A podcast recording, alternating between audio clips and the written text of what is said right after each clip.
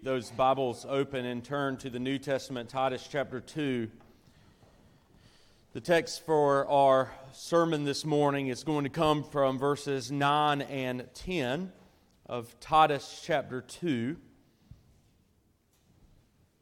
As we continue in this small section of Titus, this letter that Paul writes to his beloved servant Titus, he gives us all these characteristics, these demonstrations of grace for the older men, the older women, the younger men, the younger women, and now he begins to focus upon what the translation says bond servants.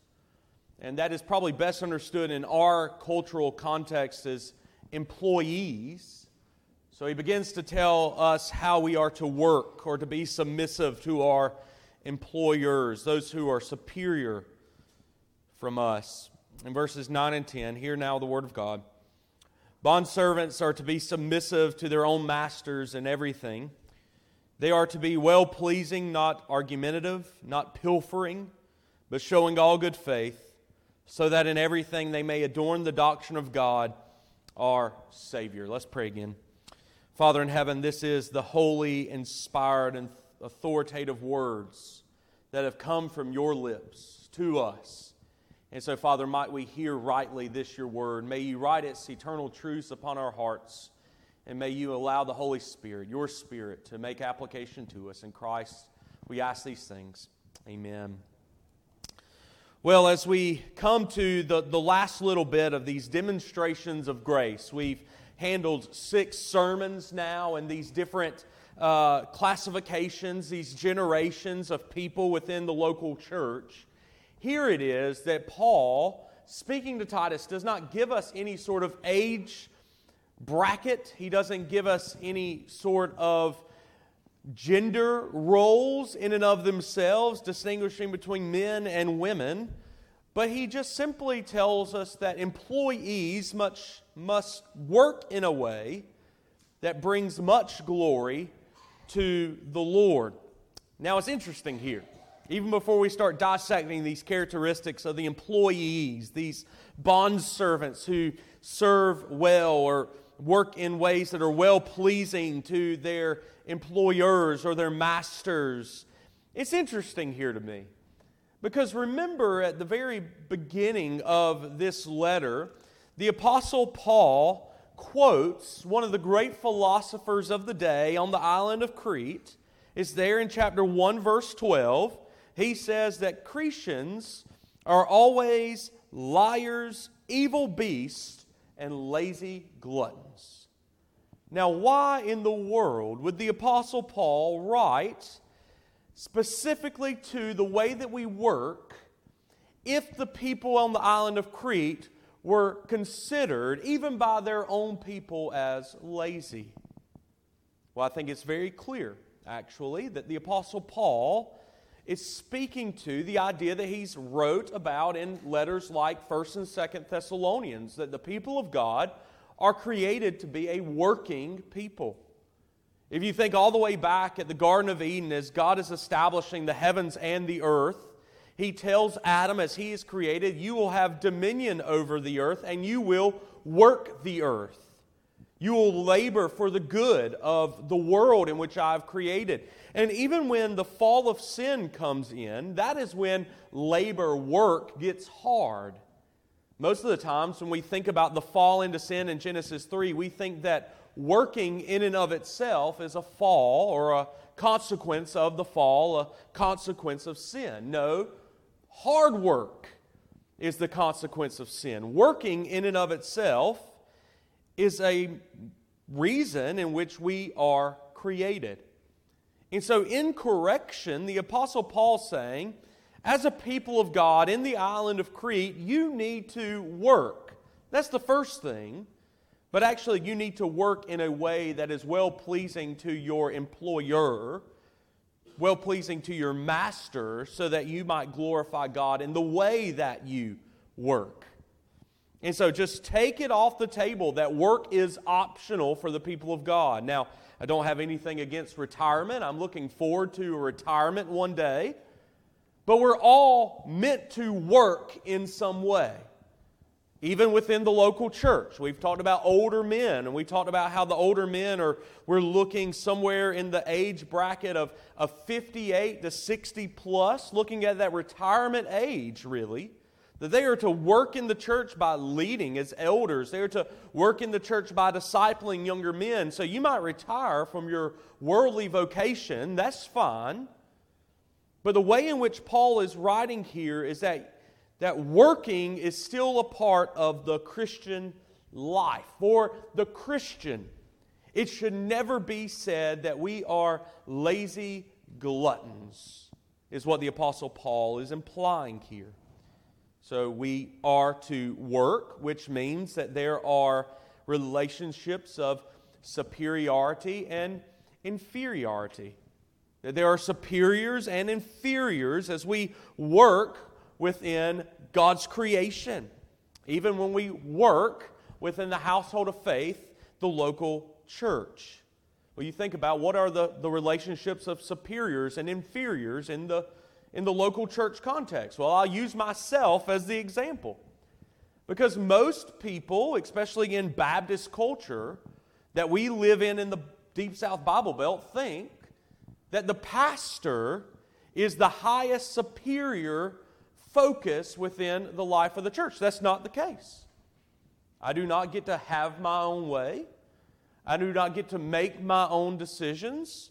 I, I don't even get to really preach what I want to preach. There are elders who the congregation has elected that, that helps me order the worship of the church that helps me decide what book of the Bible or what series we're going to preach next. There's a plurality here of superiors. And even when it comes to my role as the pastor of the church, you all are the superiors. You are the ones who call me to be your pastor. You are the ones who get to approve or disapprove how much I am paid. Someone asked me one time, Who is your boss? Well, first, Christ is the head of the church, right? He's my boss. That's the good Sunday school over spiritualized answer that I often give.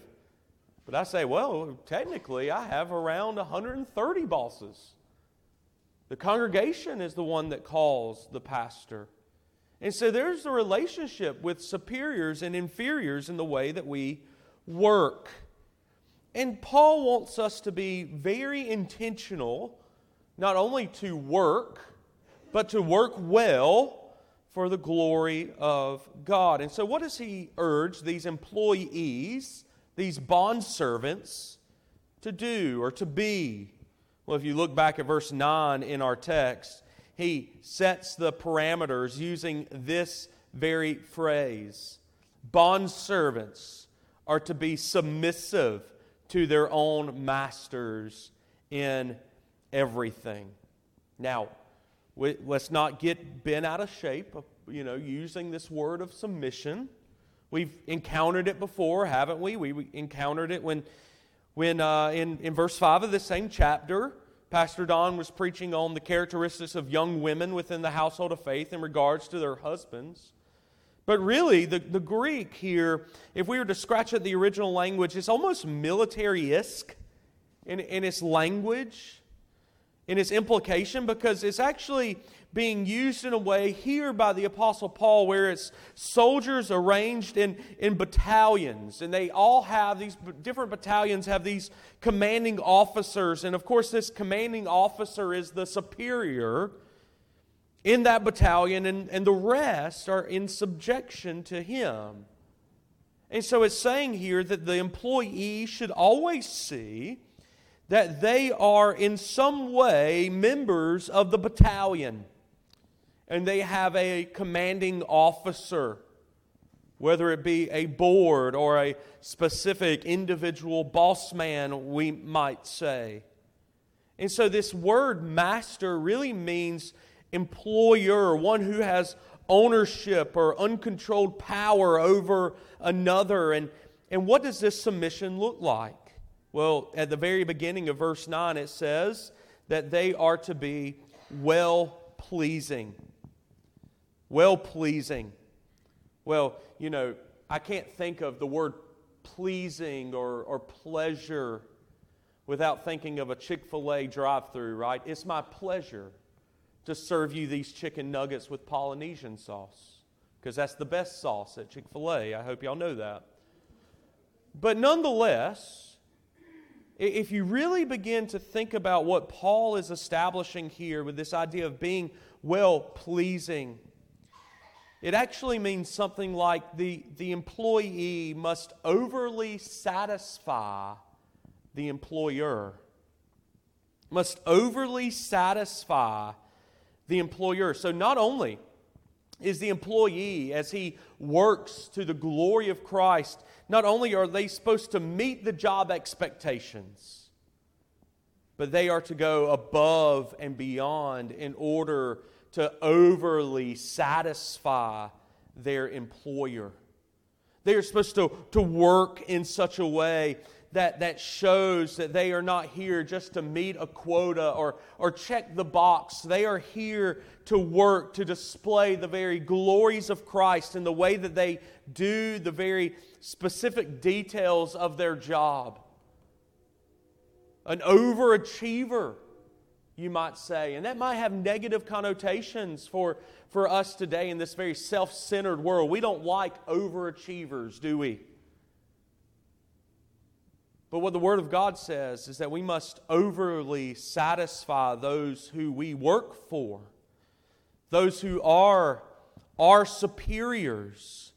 And in the way that Paul writes here, it's actually quite fascinating because he uses the very language that he uses to talk about how Christians ought to be acceptable and pleasing to God. If you think about Romans 12, 1 through 2, these are fairly familiar texts to most of us, I, I, I'm sure. But it says, Therefore, I urge you, brothers, by the mercies of God, to present your bodies as a living and holy sacrifice, acceptable to God. It's that same language.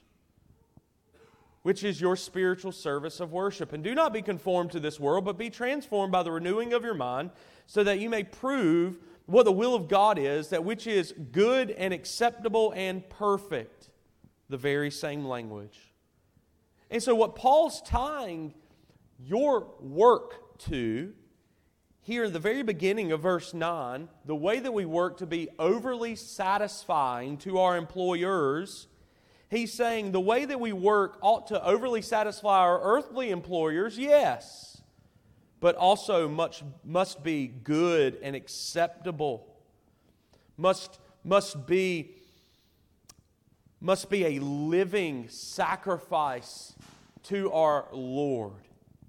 You, you see what he's doing here is, is he's saying that, that as we work in the workforce, as we work in our homes, as we work in the local church, as we work in our society, as we're valuable members of what God is building here, that we must be working in a way that pleases God.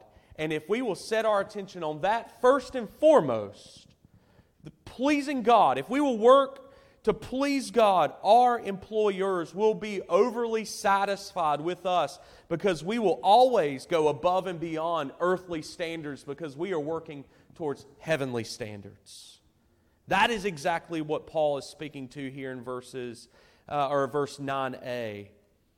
But if you keep going here in verse 9b, the second part of that verse, not only is the employee to be well pleasing, but he is also, or she is also, not supposed to be argumentative. Now, literally, uh, one, of the, one of the looser translations of uh, the Bible called The Message, written by a guy named Eugene Peterson, it says that the, that the employee should not talk back should not talk back. Now, I have a sassy four year old at home. I know y'all don't get to see that part of her attitude here at the church. I'm much happier that she displays the sweet, you know, innocent Anna Kate uh, at the church. But she is sassy and bossy at home. And she likes, because she gets it honest from her daddy, she likes to talk back. Growing up, you can ask my parents. My dad's sitting on the back row and he is smiling at this very moment. I loved to have the last word. I wanted to win the argument. I might even know that I'm wrong, but I'm going to, because of my competitive nature, I'm going to say what I want to say. I'll never forget. My dad would sit there and, Matt, I will pull this car over and I will wear you out. Say another word. And you know what happens? Another word. And it happened. He was, he was a man of honesty. If it's a competitive nature, if it's thinking that you know better, the, the self centered society where we like to self elevate ourselves, being argumentative is almost a way of life. And and it, shot, and it shows a sign of, of ultimate disrespect for those who are in authority over you. And the Lord is saying through the Apostle Paul here if you are working to the glory of God, if you are working to bring glory and fame to my name, if you are working in a way that you might adorn the doctrine of God our Savior, as it says in verse 10, you cannot be disrespectful to those who are in authority over you. You cannot be competitive against their nature. You do not know better. Well, in fact, you might know better, but it's not your role to know better. You see, what's being implied here with this argumentation idea is this idea of, of lanes. Have you ever heard that in the workforce? Stay in your lane, know your role. That's not offensive language. I know that our culture deems it offensive today, but we are to know our duty. And we are to execute our duty, execute our job to the glory of God, being pleasing to our Master Jesus first, and then overly satisfying those who the Lord has put over us in authority. And so there's no room, the Apostle Paul is saying, for a worker who likes to mouth off or, or contradict a, worth a worker who likes being argumentative because that is the opposite of the submission and the call to be well pleasing that has, that has already been established. But then you look at verse 10 as well, not pilfering. Now, this is a, a word that we probably don't use much in our common English. Not pilfering. It literally means embezzlement that we can embezzle. And, and everybody says, yep, that's right, you cannot embezzle money. But that's not all that the Apostle Paul is talking about here. He's talking about being good stewards of the talents, of the responsibilities that, that, that those above us has given to us. Now, no earthly master, no earthly employer can give you talent. I understand that. No, remember, we are working to the glory of God first, and so the talents that He has given us, we use them for His glory. We're not bad stewards of them. If the Lord has given you the gift of, of something like public speaking, you use it for the glory of God. If He's made you with a mind for numbers, you do that to the glory of God. If He has given you a motherly nature, you'd be a stay at home mom to the glory of God. Do what God has called you to do and meet the requirements of that job well. Be an overachiever with the talents in which God has given to you. Don't take the gifts and and hoard them for yourself, but use them to, to bless others. Don't waste a talent. Don't waste your employer's goods. Don't, don't waste the responsibility in which your employer has given to you, entrusting you to do a good job. But work faithfully, work well. Do not be pilfering, don't embezzle, but be a good steward. And you see very quickly why the Apostle Paul is calling us to, to work in these ways. First, he says that we might show all good faith. What he means there is that we might make the Word of God attractive. that we might use the very doctrine that we believe as motivation to live a certain way. So that what? Secondly, they may adorn the doctrine of God our Savior. It's fascinating here how, how the Apostle Paul calls us to this consistency and obedience. He, he calls us to this well pleasing means of work. And he says that it literally here adorns the doctrine of God our Savior. Too soon, we were putting up our Christmas tree yesterday. Yes, I said it, it was too soon. I pulled the Christmas trees down. We let, you know, Beth and the kids, or I let Beth and the kids get, you know, all the lights on and ornaments up. And, and of course, the kids immediately wanted to put all of our gaudy inflatables in the front yard.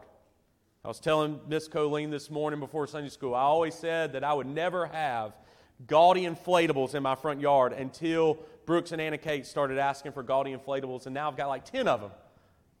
But, but I said, no, we are not putting Christmas inflatables out in the yard. It's too soon. We have to have Thanksgiving first. But we put up the Christmas trees.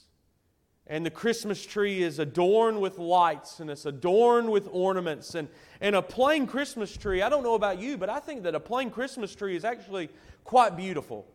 I, I love cypress trees.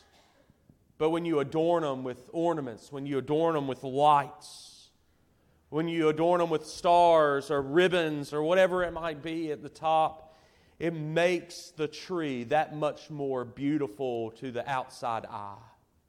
When people look at it, they say, My, my, my, that is a beautiful Christmas tree.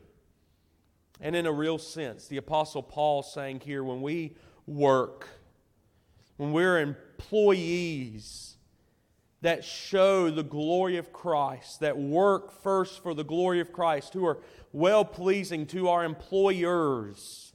He is saying that you literally make the doctrine of God attractive. You make the doctrine of God attractive. You make your Lord more appealing.